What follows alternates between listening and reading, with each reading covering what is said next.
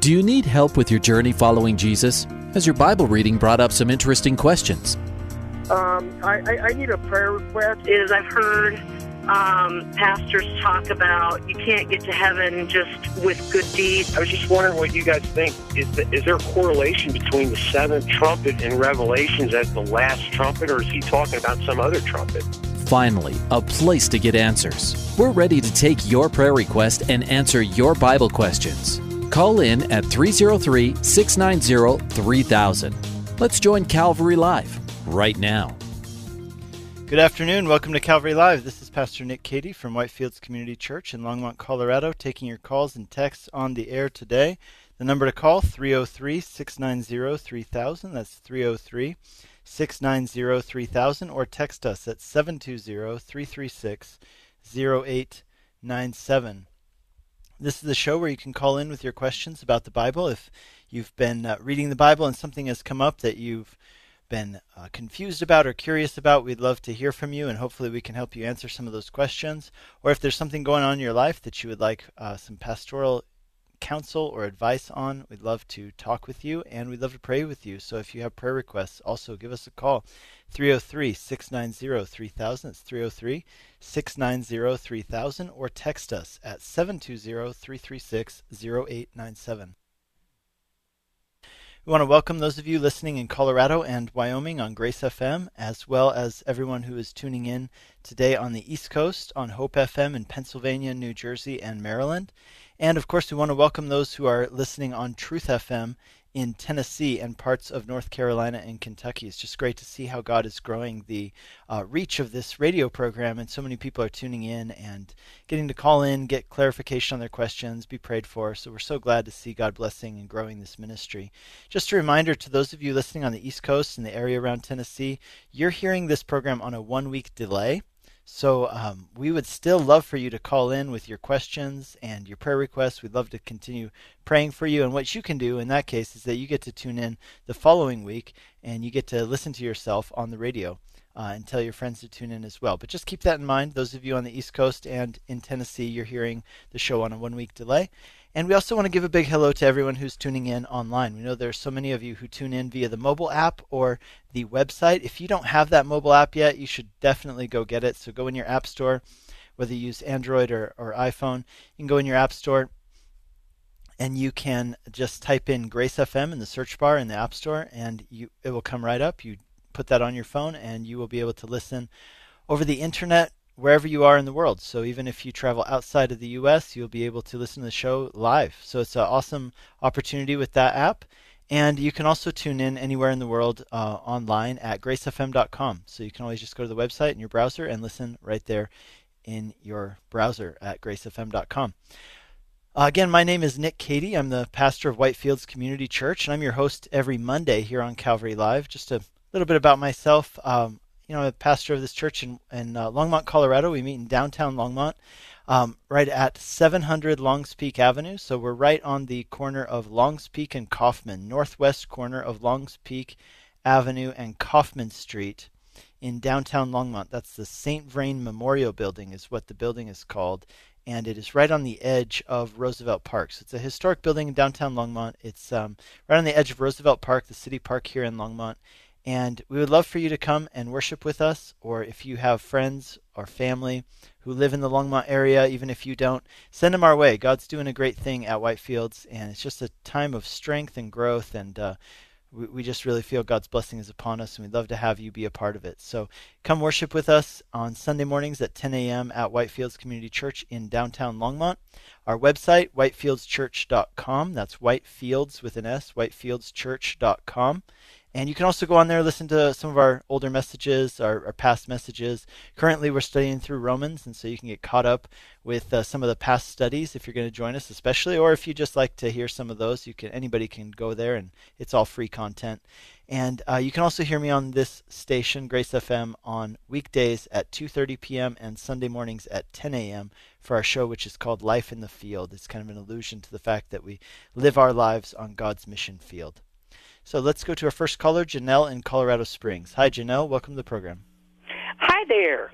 Um, my question pertains to um, in Matthew chapter 6 where Jesus is saying, By their fruits you shall know them. Mm-hmm. And he talks about a good tree cannot bring forth a corrupt fruit, Right. neither can a corrupt tree bring forth good fruit. And it says, By their fruits ye shall know them. Well, my question is a lot of the cults bring forth what some people would call good fruits. They either have a good family life or they're good charitably to other people. Even some of the churches that we would consider maybe marginal mm-hmm. in their doctrine, that we would not consider a cult, Right. still bring forth good fruit in, in the one context. So I'm just curious what that word fruit exactly entails from the original language and how we can apply that truth because it's easy to get uh, a false illusion that because somebody does good works, they're bringing forth good fruit. Yeah, no, that's a great example that you bring up. And I would just encourage you with this that yes, you're right. Jesus does say, you know, good and bad fruit, um, it follows the tree, right? But so the other thing is that I think that you could go in and you could make a case for this in the Bible that um, there are a lot of people who come in and, and they, from all appearances, they were what we would call good people. And yet, that doesn't mean that they're saved. And I think it's actually really one of the most important messages that we need to preach in our culture. You know, that Yeah. Jesus talked to, to the Pharisees and he said, You guys are whitewashed tombs. You look Yes. awesome on the inside, but on the inside, there's nothing but death. And, um, Yeah. you know, if you if you would have been a person in Jesus' time, you would have looked at the Pharisees and you would have thought these people are impeccable, right? Like there's n- they they keep the law to a T. In fact, they keep stuff that's even beyond the law. Like they go way out of their way. And Jesus makes it very clear, and I think this is one of the the most important messages that we as uh, Christians today need to make sure that we communicate in our culture because you know I think that we we have made it very clear that right like people who are really messed up need to be saved. And I almost think that people who are not Christians, they don't disagree with that. Like Right. sometimes you'll hear people say like yeah, you know, hey, that's cool that that person got religion or that that person got saved or like yeah, you know, you Christians, that's awesome that you go into the jails and minister to people. But you know who else needs the gospel is like just moral people who who are living good lives, paying their bills, taking their kids to school on time, and being decent people. Because the gospel is is that every person has fallen short of the glory of God, and Exactly. therefore we are unrighteous. So that's the case that Paul makes. Is that even the best person out there is unrighteous, meaning that we, we don't measure up to God's righteousness, and because of that, it says the wrath of God is coming against all unrighteousness. And so wow. Uh, that that would be my my big point with that is just to say, yeah, you're right. I, I would just say that this is part of it, right? The good and bad fruit thing, but it's certainly not all of the gospel, right? And it's not all of how we determine who needs Jesus. Exactly. And, and I would say, you know, we want to use that passage about good and bad fruit in the right context, and maybe we use a different discussion, like Paul's discussion in Romans one and two about righteousness versus unrighteousness, in a different discussion. Maybe with somebody who's very moral, we point them to the, the discussion with Paul in Romans like one through three. Yes. And, and another thing that we might do is, uh, you know, one of my favorite, and I think often uh, misunderstood or only half understood parables is the parable of the um, the prodigal son, because you know that parable is not primarily about how the the bad son needed to repent and the father received him. That's part of it, but it's only half of it. Yeah. Exactly. And maybe not even the the key to the whole story because if you read the context, right, who's he talking to? He's talking to the Pharisees yeah. who didn't like it that he was hanging out with the sinners. Right. And the end of the parable is this great irony where the immoral son has returned, he's repented because the immoral son at least knew that he needed to repent. And in Exactly. that way, the immoral son was almost in a better position than the moral son. Uh, yeah, he was. Yeah, a safer position at least, because at least he admits that he needs to be forgiven. He's done something wrong. The older son is almost blind to the fact that he too has a has a uh, bad relationship with the father in the sense that he only wants the father to also give him things. In a sense, he's also following the same exact sin as the younger son. Yes. Right, because the younger son said, "Dad, I don't really love you. I only want what you can give me." And Right. but the older son is doing the exact same thing. He's just going at it from a different angle. He's trying to be good so that he can get what he wants from his father, but it's not about his father in the end of the day. It's about him still. It sure is. Wow. And then and then the the great irony of the parable is that how does the story end? The younger son who had gone and been immoral, he ends up inside the house with the father enjoying the party. The older son who feels like he's owed more by the father than he's given ends up outside the house and estranged from the father. And maybe the biggest thing that I realized about that parable was the last time I taught it. I realized it doesn't actually tell you how the how the the problem is resolved, right? So it leaves you with a cliffhanger. The cliffhanger is is the older son going to accept the father's invitation to come into the house or is he not?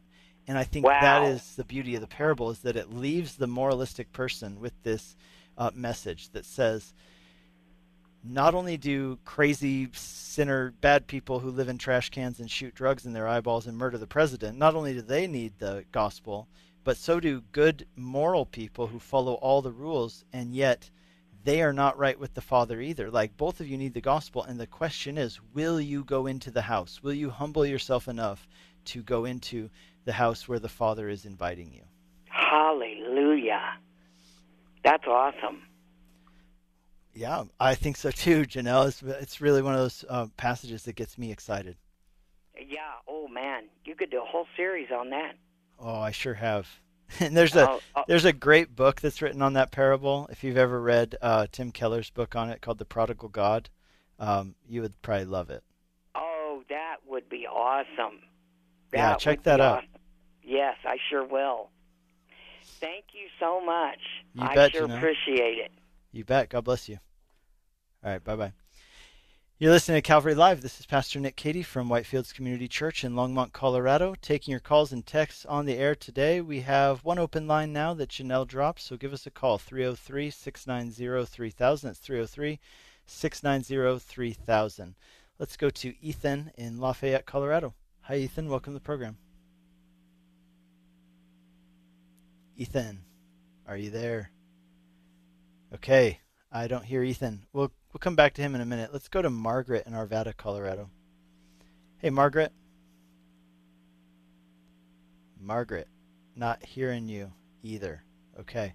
We're going to go over to our text line. Hopefully, we can get these calls worked out. But in the meantime, I think we still have one open line. The number to call 303 690 3000. That's 303 690 3000 or text us 720 336 097. Look, while we're getting those calls worked out, um, I'll just tell you what we've been studying this past Sunday at Whitefields. It was a it was a great Sunday. You know, we've been studying through Paul's letter to the Romans on Sunday mornings here at Whitefields in Longmont, and uh, we just got into this section for the past three weeks where we're looking at kind of the implications of the gospel, right? So Paul says that here is the gospel. He goes through it for for 11 chapters and then in chapter 12 he takes a hard turn and he says okay now because those things are true therefore and you know the key right when you're reading the bible whenever you see the word therefore you got to ask the question what's that therefore? Therefore and so the therefore is therefore this. It says you know all this stuff that's come before the gospel right that you have you are unrighteous but god has given you his righteousness in christ. He has taken your sins upon himself. He has given you his righteousness in jesus. He's adopted you as a uh, son and an heir. He has given you the holy spirit to lead you and guide you. And beyond all that he's just given you a great uh, inheritance. So um, all that and then he says okay now in in light of all that here's how I want you to live. And he says you know I want you to give your body and your mind all that you are over to God. And then chapter 12 it's all about how our relationships are transformed by the gospel. And then chapter 13 the really the big topic is how do we live as citizens of heaven who live here on earth right? This idea that we're as Christians we're dual citizens. We're citizens of heaven but we still live here on earth. And he talks about how we relate to um, the government and and uh, how do we relate? How do we understand the police? And if somebody sins against me and I'm supposed to forgive them, then what about if uh, does that mean I don't call the police?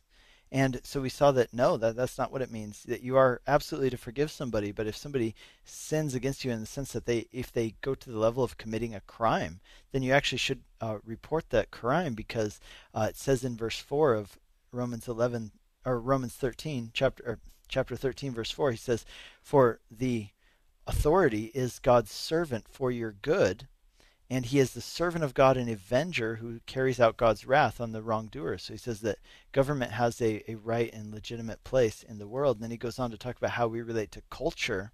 And the way that we relate to culture is that we live in the world, but we're not of the world. We live in this world as missionaries, as sojourners, but also as representatives. So it's just a great study we had in Romans 14 or in 13 and in chapter 14 we're going to be getting into this idea of rethinking who is the strong believer versus who is the weak believer.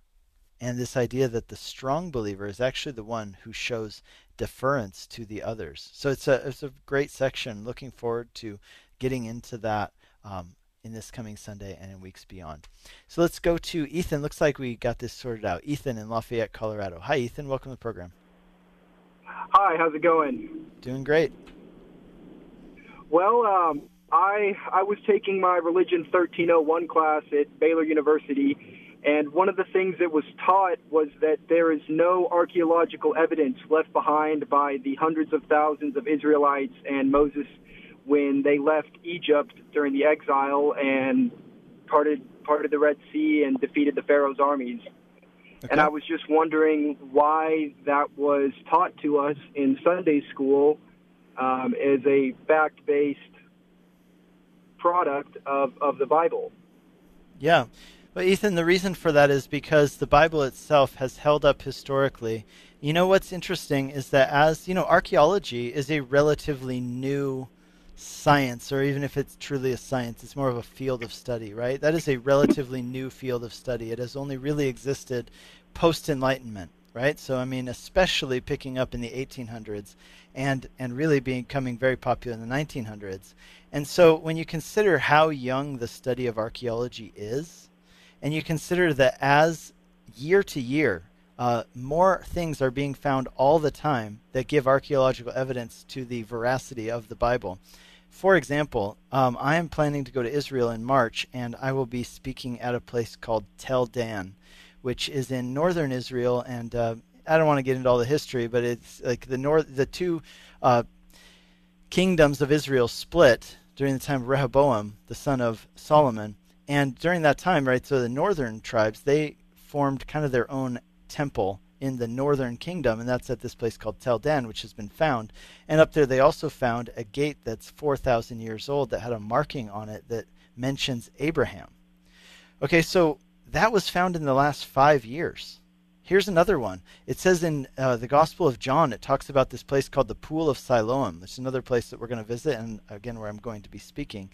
What's crazy about the Pool of Siloam is that people read uh, the description there in John chapter 5, and they looked at the city of Jerusalem and they said, well, there is no place like that here. Like, we know it gives actual geographical markers in the city and says, you know, here's this place, here's this place, and right there was the Pool of Siloam. And people looked around and they even dug down a couple la- layers and they did not find any evidence of that until this was probably about 20 years ago. They dug down even further, and guess what they found? They found exactly what the Bible said. So, as archaeology has been uh, progressing as a relatively new area of study, continually they are finding more and more things. You know, one of the things, if you would have studied um, 50 years ago, in school. You know what your comparative religions class would have told you? It would have told you that you can't trust the Bible because there's no nation called the Hittites, and yet the Bible's constantly talking about the Hittites and talking about where they lived. And then guess what? They found entire Hittite civilizations. And so, Ethan, I mean, this idea that just because they haven't found any um, evidence, and, and by the way, keep in mind that these people were slaves. And, you know, the thing about slaves is they don't own a lot of stuff Okay, so let's say you're a slave, and you know, like think about Moses. What did he own that the Bible tells us? It says that he owned a stick, and he used that stick for a lot of different things. Um, so, I mean, I'm not really sure what evidence you expect to find other than sticks, um, maybe some shoes, but don't you think those shoes would have dissolved over the last 3,000 years? I mean, it, it's really not proof against the Bible, the fact that there has been no archaeological evidence that um, uh, of Moses leading the people of Israel out of exile. Now, there are actually some evidences. Now, they're disputed because really any archaeology, what we're doing is trying to recreate uh, a scenario based on very little evidence. And that's the other thing about archaeology is that it is there is a lot of I don't want to call it guesswork because it's not guessing. It's educated uh, work, but sometimes what you have to work with is very little. And so uh, there are some writings in Egypt which speak of foreign peoples being brought there as slaves and so that would be considered some evidence, especially by Jewish scholars, absolutely consider that as evidence of um, presence of Israelites in Egypt. So, all that to say, Ethan, I, I would encourage you not to be dis, not to be totally convinced by this this one piece of religion at Baylor University, and I, I would just remind you that there are um, lots of other. I, I myself uh, am in a master's program right now studying uh, religion and history and things like that. And so there's a lot more information out there. I would just encourage you to look into it and look up some of the archaeological evidence for the Bible because there's quite a lot. What about the archaeological evidence uh, regarding Noah's Ark that's been found? You know, I have heard about that stuff up in uh, eastern Turkey. And again, that that's a lot of speculation. We don't know that what's been found is actually Noah's Ark. And I, I, think that as Christians, sometimes we can get so excited that hey, you know, this thing has been found, and and therefore, you know, some pieces of wood were found on the side of a mountain really high up, and you know, it, it would maybe match up with what the Bible describes, and um, and all of that, and and maybe it is, but you know, I think that we need to have the uh, integrity intellectually to wait and see and not uh, and, and and make sure that that you know if we're going to stake our flag on something that we actually have something concrete before we do that. Okay i i i hear 100% what you're saying man and i really appreciate you answering my question and um awesome thank you I appreciate your call and your uh, you're asking the question, Ethan. I'm sure there that you're not the only one who has such a question. So, so God bless you. You too. All right, bye bye. You're listening to Calvary Live. This is Pastor Nick Cady from Whitefields Community Church in Longmont, Colorado, taking your calls and texts on the air today. Let's go to Margaret in Arvada, Colorado. Hi there, Margaret we lost Margaret once and now we got her back and we lost her again. So I see a note here about Margaret's question. So I'm just going to answer that question. Hopefully, Margaret, you're listening. It says, How do you comfort a 106 year old that doesn't want to be here anymore? Uh, Margaret, I'm assuming this is a family member and, and you're really struggling, or a friend, and you're really maybe struggling to um, speak to this person, and they just want to be gone. They want to leave this world. I'd really encourage you to um, to help this person to trust God. And the other thing that they, they can know is that they, they probably don't have much time here left here on earth. Um, you know, the Apostle Paul, he struggled with that too, to the point where there are some people who wonder if the Apostle Paul was actually kind of suicidal in the sense that he talks so much about wanting to go away from this earth that some people have wondered, wow, was this guy, did he really want to die like that bad? And, um, you know, I, I would refer to those kind of passages. But Paul, fortunately, kind of walks us through his own thoughts and how he speaks to himself. And I think that would be a really important thing is that um, we need to not only listen to our, I mean, actually, sorry, much many of our problems in life come from listening to ourselves rather than speaking to ourselves. And the Bible actually gives us a lot of instruction about speaking to ourselves. It's even even in uh, some circles it's called self-talk but speaking to ourselves you can see this with david you know where he gets depressed and then he speaks to himself and he says why are you cast down o my soul trust in the lord and, and and take comfort in him and so i would just encourage you to speak truth into uh, this family member or friend's life. Encourage them to trust in God. Encourage them that if God has left them here for this time, He even has a purpose with these years that they're uh, living now, and that soon, and very soon, uh, this life will be over. I would encourage you to make sure that this person um, make sure that they have made their peace with God, so to say, that they they have uh, truly accepted and received the gospel, and and perhaps it, they're here for that purpose, or perhaps they're here for uh, another purpose, something that God has for them. We don't know that, and I don't know if we can always know that, but uh, I would just encourage you to keep on being there for this person, comforting them by speaking the truth into uh, their life. So, God bless you as you do that. You're listening to Calvary Live. This is Pastor Nick Cady from Whitefields Community Church in Longmont, Colorado. We're coming up on our break, but let's go ahead and go to our next caller, who is Stephen in Aurora, Colorado. Hi, Stephen. Welcome to the program. Hey, Pastor Nick. Thanks so much for taking my call. Yeah, absolutely. Um, What's up? Yeah, I've been really blessed by your uh, your message there. I think you're into the book of Samuel. I've uh, been listening to that. I've been meaning to talk to you for the couple past couple weeks to encourage you about that. But yeah, I've been really blessed about that. Just on a side note. Oh, that's awesome. Thanks. Yeah, you got it. Um, so anyhow, my my wife and her um, women's study group has been studying the book of Genesis, and she's been um, really really blessed by it. And she came um, to me and she asked me about something that I've never really thought of, and how it speaks of on the sixth day God creating the uh, the animals and then mankind, and then it says how it says like He created man and woman both alike. I think something like that.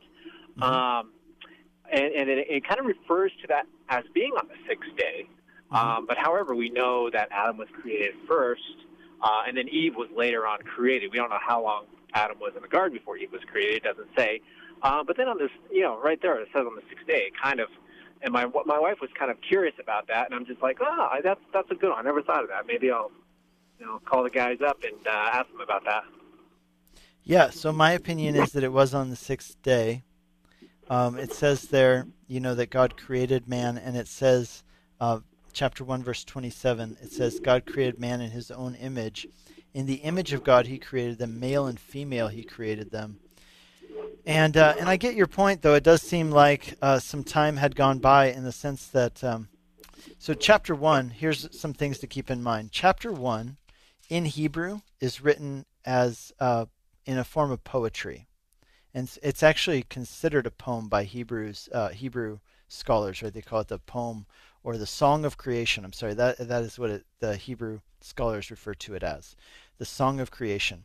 And then in chapter two, it describes that uh, that sixth day of creation in greater detail, right? Where it goes into a more prosaic form and it describes it in more detail and describes how God lovingly planted this garden right? And then he placed the man in it, and then from him, you know, he looked at him and said, It's not good that he should be alone. From him, he created a helper fit for him. Uh, I believe that's still describing the sixth day, um, just because I know that on the seventh day he rested and ceased from his work, and that is a picture too, that God ceased from his work of creation uh, on the seventh day. So that those two reasons um, are why I would land on the sixth day. Okay. You think it's talking about like uh, a literal like day that we know it, or you think it's talking about more than a day, or? Sure. Yeah. Let me answer that, but let me warn you. I've got 30 seconds. I'm going to break, so let me answer that question on the other side of the break. But I'm going to let you go for now, and but I will answer. So keep stay tuned. We're going to break. We'll be back in two minutes' time. You're listening to Calvary Live.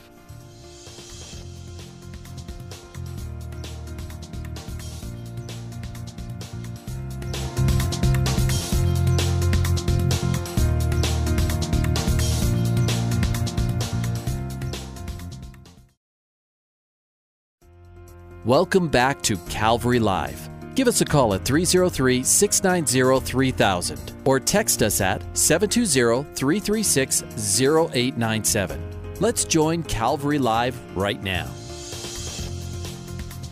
Welcome back to Calvary Live. This is Pastor Nick Cady from Whitefields Community Church in Longmont, Colorado, taking your calls and texts on the air today. This is the show where you can call in with your questions about the Bible or things that have come up in your Bible reading that you're curious about, or if you have a prayer request, we'd love to hear from you and pray with you and pray for you.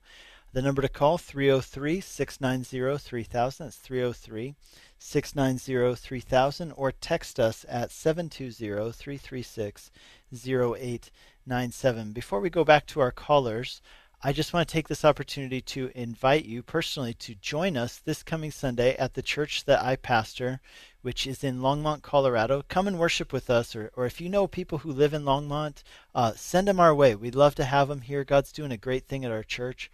Our church is called Whitefields Community Church, and we are right downtown in Longmont, like at 700 Longs Peak Avenue. So Longs Peak Avenue is basically 7th Avenue here in downtown Longmont, and we are one block west of Main Street. So you're going up Main Street or coming down Main Street, we are one block west of Main on the corner of Coffman and Longs Peak Avenue, the northwest corner of Coffman and Longs Peak Avenue. The address is 700 Longs Peak Avenue, and you can find directions and you can listen to our messages, our past sermons, and you can get more information about our church at our website, which is whitefieldschurch.com. That's whitefieldschurch.com.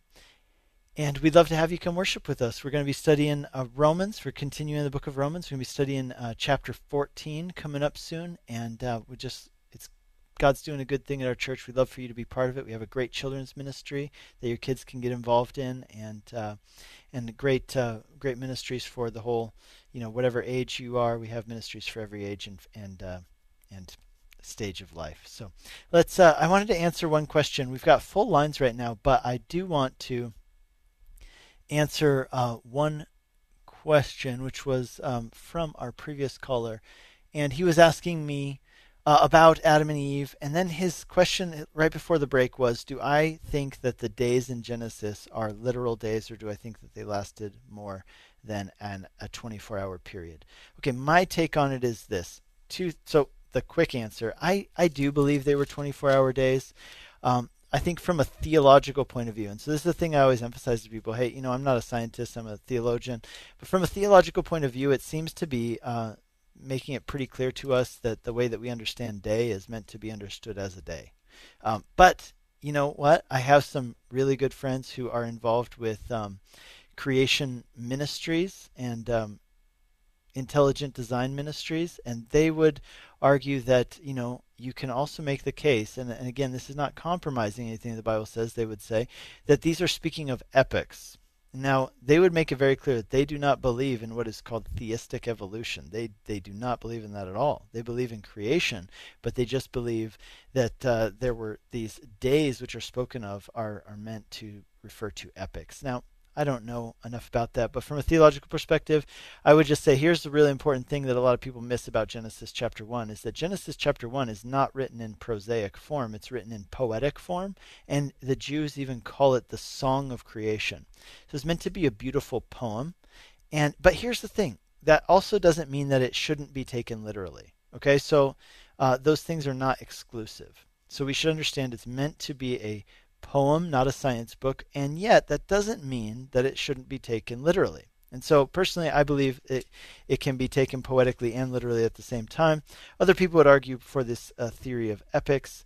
Um, so that's my take on it. I do, I do actually think it was a 24-hour period. Uh, I hope that answers your question. Uh, Stephen, thank you for the call. Let's go to our next caller, Kim in Westminster, Pennsylvania. Hi, Kim. Welcome to the program. Hi, Pastor. It's good to talk to you. Yeah, thanks for calling in. What's up? Um, so I have a question about hypnosis, whether or not um, it's addressed specifically in the Bible. Okay. Or is it kind of a gray area?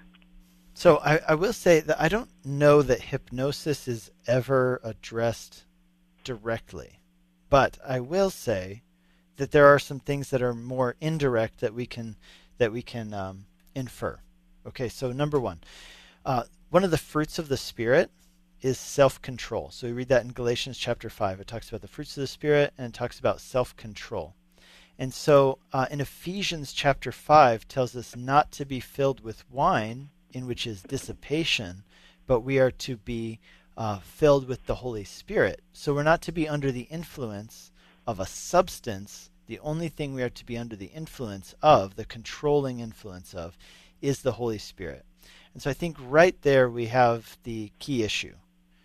Are you under the influence of um, some other person or some state where you are no longer in control of yourself? Maybe someone else is controlling you, or you know some kind of mind control type thing.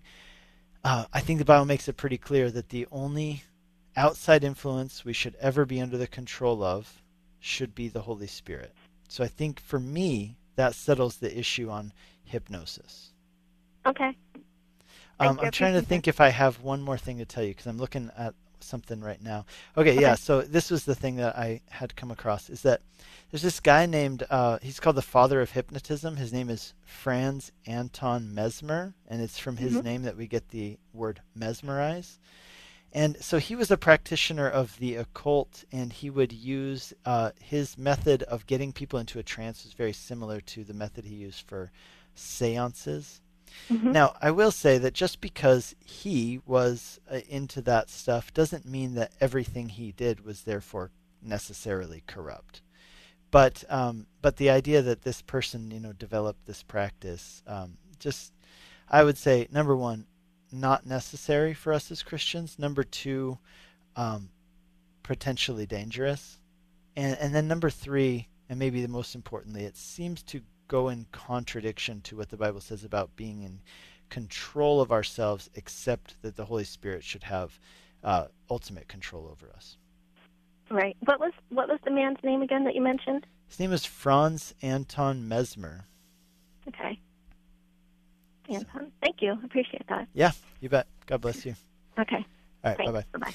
You're listening to Calvary Live. This is Pastor Nick Cady from Whitefields Community Church in Longmont, Colorado. I'm taking your calls and texts on the air today. Looks like we got one open line now that uh, Kim has dropped. So the number to call is 303 690 3000. That's 303 690 3000.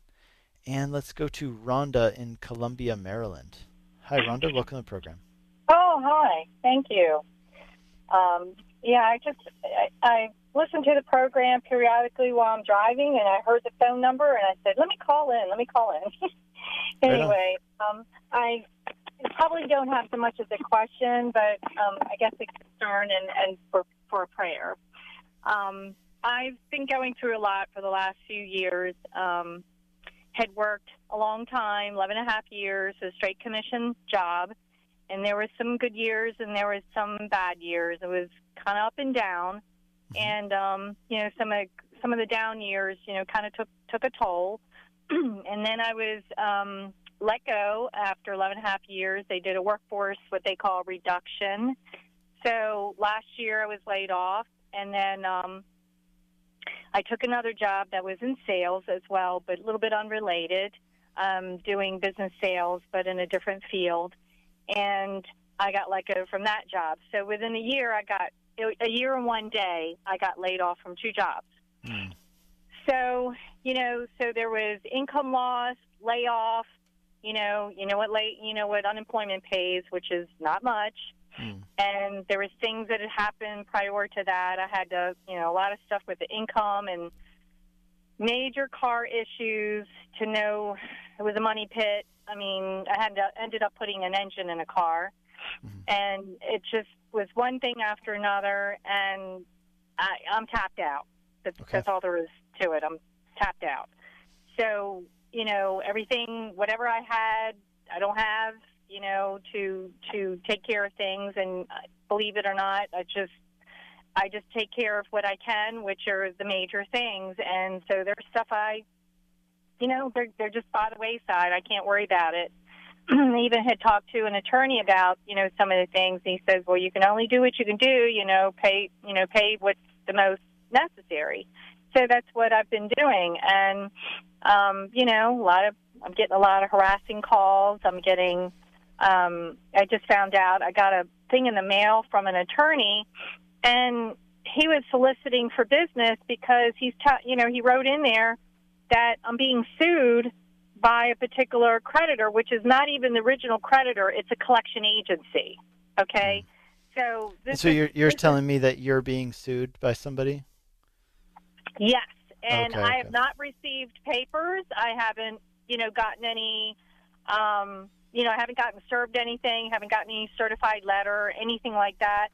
But it was verified. I even called the state's attorney's office just to make sure.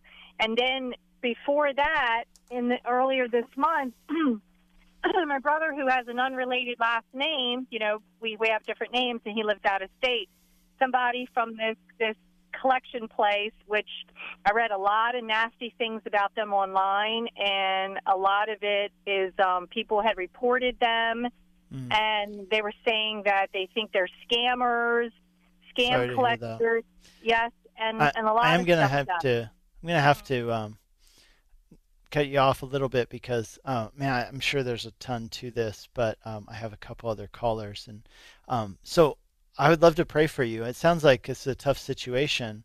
Um, I'm glad that you're getting some some legal help, but uh, ultimately, let's just pray and ask God to move and work in this situation. Yeah, it's just okay. Well, let's do it. Heavenly Father, I pray for Rhonda, and I, I just hear her frustration and uh, her heart, and it reminds me of the Apostle Paul uh, when he was being treated unfairly when it seemed like nothing was going his way. He wanted to do one thing and he wanted to, it was a good thing that he wanted to do and yet he just kept running into all kinds of brick walls and legal trouble and people treating him badly. And yet, Lord, we can look beyond that and we can see that in the end you used even that situation for good. We remember uh, a guy like Joseph in the Bible who who ends up um, in jail and then the guy who said he would help him get out of jail forgets about him and doesn't even help him. And it's just these situations that, when we're going through them, are so incredibly frustrating. But Lord, it's times like this when we, we trust in your sovereignty and your providence. And we, we trust that even in your silence and the times when it seems that you are sometimes absent, it, it seems it's important that we, um, in, in silence and absence, we remember, Lord, that your silence does not mean absence. And, and, that when it seems like you're far away, sometimes that is when you're doing your most profound work. And so we cling to your promises, Lord, uh, like in Romans chapter 8, verse 28, where it says that you are working all things together for the good of those who love you and are called according to your purpose. And so, Lord, I, I pray that you would be with Rhonda and that you would uh, bless her. Bless her with a good job, bless her with a stable job, and also bless her uh, in this legal situation that justice would be done for the good of her, uh, for your glory. We pray in Jesus' name. Amen. Amen. Thank you, Rhonda, and God bless you. Thanks for calling in. You're listening to Calvary Live. This is Pastor Nick Cady from Whitefields Community Church in Longmont, Colorado. Let's go to John in Denver, Colorado. Hi, John. Welcome to the program. Hey, Pastor. I uh, got a quick question. Yep. Um, so, should uh, the body of Christ and churches participate in uh, Halloween. Should they participate uh, in Halloween? You know, mm-hmm. I was doing some reading, and in Romans uh, twelve two, um, it says, "Do not be conformed to the world." Yeah.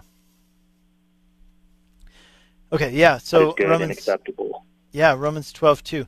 I, I just taught on that last. Well, uh-huh. actually, my assistant taught, my assistant pastor, our worship pastor, he taught on that uh, two Sundays ago. And yeah, don't be conformed to the world. He goes on in chapter 13 to say a lot of other things that are really important in that context. I just taught uh-huh. on it this past Sunday. If you're interested, check right. out that message on our website. But I talk about how can we, how should we relate to culture? And I reference a book, a very famous book that's been written. It's kind of a classic work on this subject, and it's called Christ and Culture by a guy named Richard Niebuhr and he outlines five different ways that Christians have historically related to society and culture.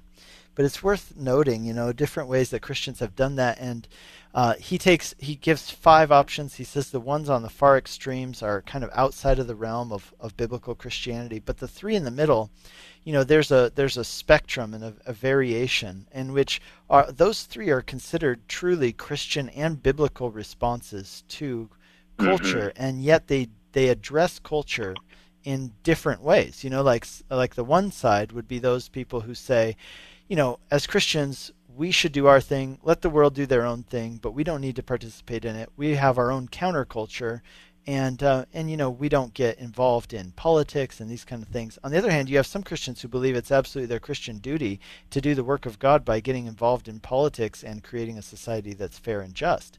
And so both of those are within the realm. You could make a case for both of those biblically a solid case. Mm-hmm. And that's kind of his mm-hmm. point. It's a it's a good book. It's worth reading and considering. Right. Um, but in this question, uh, you know, that comes up again in, in chapter 13 of Romans, mm-hmm. where he's talking about, you know, how do we function as Christians in society? And what he says, yeah, he absolutely says, do not be conformed to the world.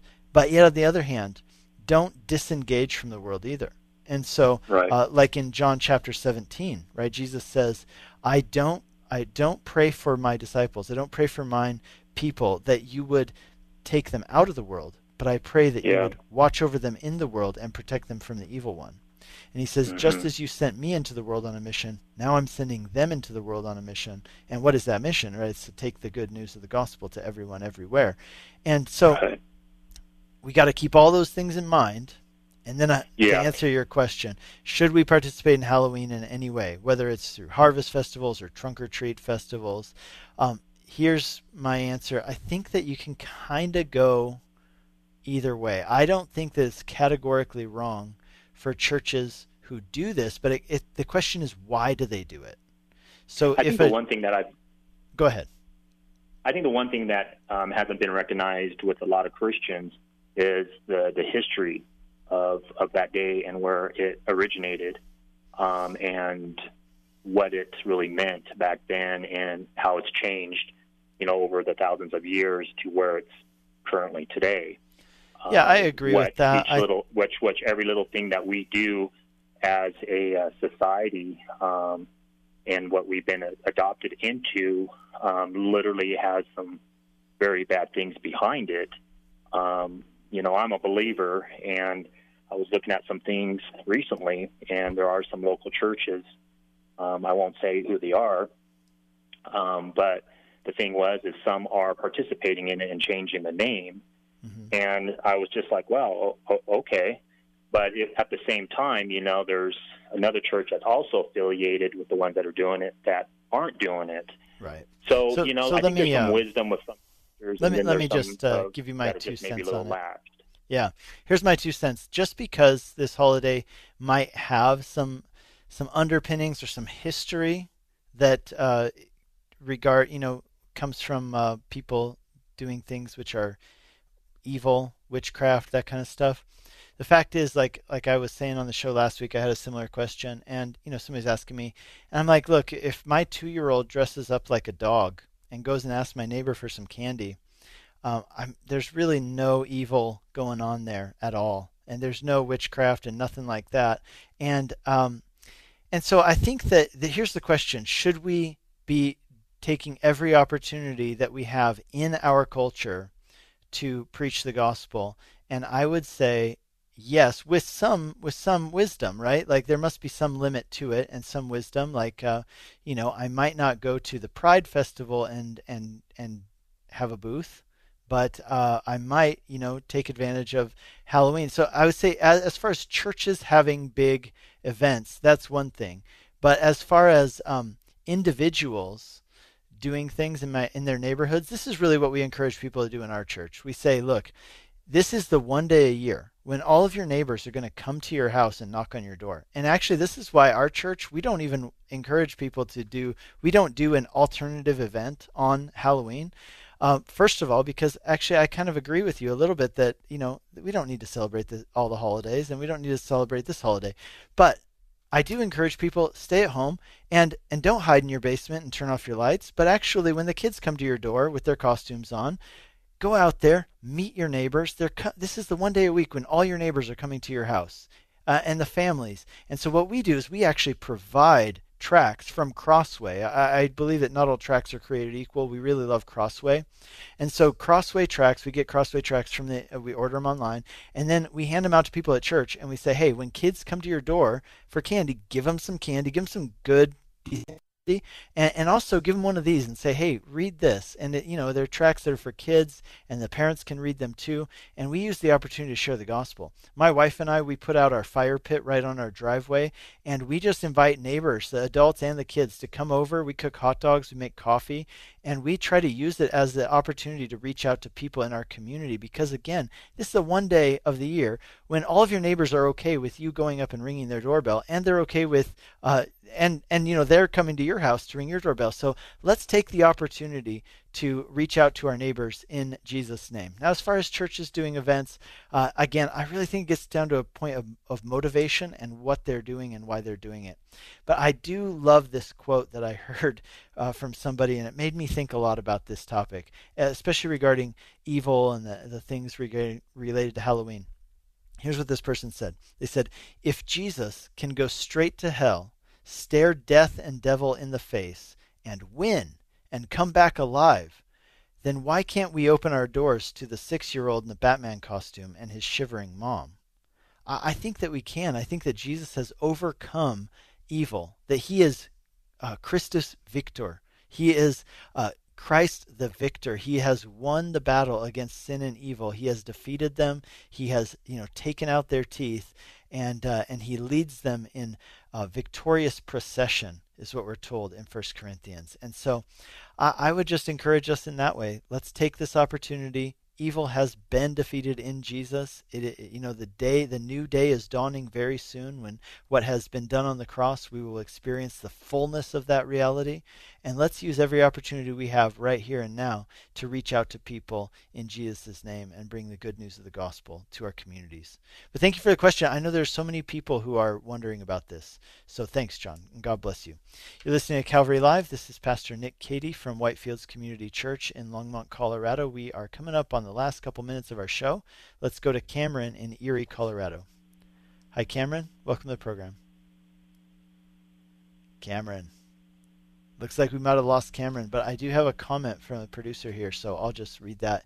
Cameron had a comment on the six days uh, thing that we were talking about earlier. Were those actual literal 24 hour periods? And Cameron mentions that there was sunrise and there was sunset. It says that in um, chapter 1. There was sunrise and there was sunset on the days of the week, and that's how the days were measured. So, Cameron, that is one of the reasons why I also believe that these were literal days, but I'll tell you how those who don't believe they were literal days, how they explain that or how they understand it. And again, that goes back to the fact, which is it's just really a fact that should be acknowledged, that Genesis chapter one is written as a form of poetry, and um, and so the question is, should we um, should we um, read it as scientific, or, or should we read it as poetry? And um, I, like I said, I don't think that we have to choose one or the other. I think that we can say that we read it as poetry and it's also meant to be taken literally. But that's where those people would come from, where they would say, um, you know, yeah, this is just trying to give a poetic description. You know, like Paul, for example, I'm sorry, David, for example, writes in the Psalms, uh, I was swimming in my tears. Well, was he literally swimming in his tears? No. I mean, he, he's using a word picture there. He's using something that we're familiar with. We're familiar with swimming, we're familiar with tears, and using it to describe that he had a lot of tears. So the question is should we read Genesis 1 in that way, or should we read it literally? Now, again, I think that we can read it as both, but I'm just telling you that that's where people are coming from who say that uh, it may not, it may be an epic or an epoch, however you pronounce that, and not a literal 24 hour period. That's where they're coming from. But like I said, I think my take on it is you can read it both poetically and prosaically at the same time. And uh, and personally, that's that's what I like to do. I think one of the driving things when we read the Bible and interpret the Bible, one of the ways, one of the kind of guiding principles that we follow is that where the Bible speaks clearly, we understand it and obey it clearly, right? In other words, so the Bible is giving us a clear meaning. This is actually one of Martin Luther's things that he taught during the Reformation. He, he called it, you know, the, the clear reading, uh, he called it perspicuity of Scripture, which means the, the clarity of Scripture. In other words, if the, if the Bible says there was morning and there was evening on the first day, then we are intended by God to believe that. And, and, and so when the Bible says anything that it makes it very clear, we should just use our common sense and try to understand that as clearly as possible. And that most of the time, that is exactly what it means, is what it says. So I, ho- I hope that makes sense. It's called the perspicuity of Scripture. It was a major tenet of the Reformation and Martin Luther himself. So let's go. It looks like we have a call uh, from Jesse in uh, Traverse City, New Jersey, but Jesse couldn't stay on the air, so wanted to answer this one off the air. When a believer dies, does he go straight to heaven? Good question. This is one that we've had uh, a lot of people ask. Jesse, here's the here's the deal. Um, Paul says in First or Second Corinthians, actually, he says, you know, to be absent from the body is to be present with the Lord. Jesus said to the guy on the cross next to him, today you will be. Oh, it looks like Jesse's available to be on the air. Hey, let's put him on the air. Hey, Jesse, are you here? Yes.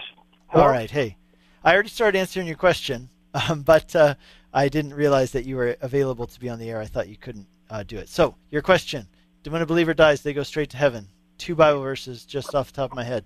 Second Corinthians chapter six: To be absent from the body is to be present with the Lord.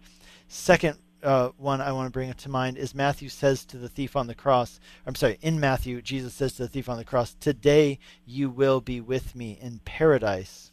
paradise and right. and so here's the deal. Here's how it kind of works, and this is going to probably take more time than we have for me to explain this to you. But let me let me do my best. Um, Jesus talks about this thing in, in Luke chapter 16, where he talks about how there's Hades, which I'm sorry, not Hades, Sheol. So the Bible uses this term Sheol. Sheol is the dwelling place of the dead. Now, especially in Old Testament times, right, you had the dwelling place of the dead. That's where everybody who dies went. Now, we learn also that the dwelling place of the dead, Sheol, is divided into two areas, right? On the one hand, you have what's called Abraham's bosom. And this is where those who die in faith go, in within Sheol. Then there's another area in Sheol called Hades, which is a place of torment, uh, but also within the dwelling place of the dead, right? And so Mm-hmm. What happens that we see there in Luke 16 that there's no way to cross over between that separation within Sheol, whichever one you're in.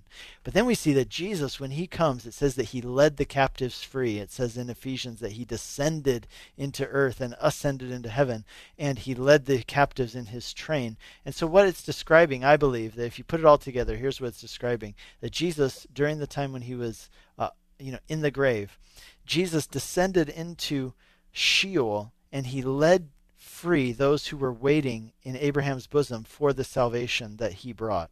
And he led them up to the presence of God. So if you die, you will be in the presence of God, I believe, immediately. We see that in Revelation, by the way. Those people die, and then they go up and they're with the presence of God. But here's the thing it says that there will be a final event. Uh, theological terms called the eschaton right? And so the eschaton, the final event, and what happens is that when Jesus returns at the end of all things, and you know, it says that Hades says this in the end of Revelation. Hades will be emptied into the lake of fire, and it says that, uh, and, and I believe that that is the time we see the new heavens and the new earth come down. So what we experience now, if we die, is not the fullness of heaven. It's it is heaven, but is not what it will be with the new heavens and the new earth after the second coming of Jesus. We've come to the end of our show. Uh, you've been listening to Calvary Live. My name is Pastor Nick Cady. I'll be with you again soon. God bless you and have a great evening.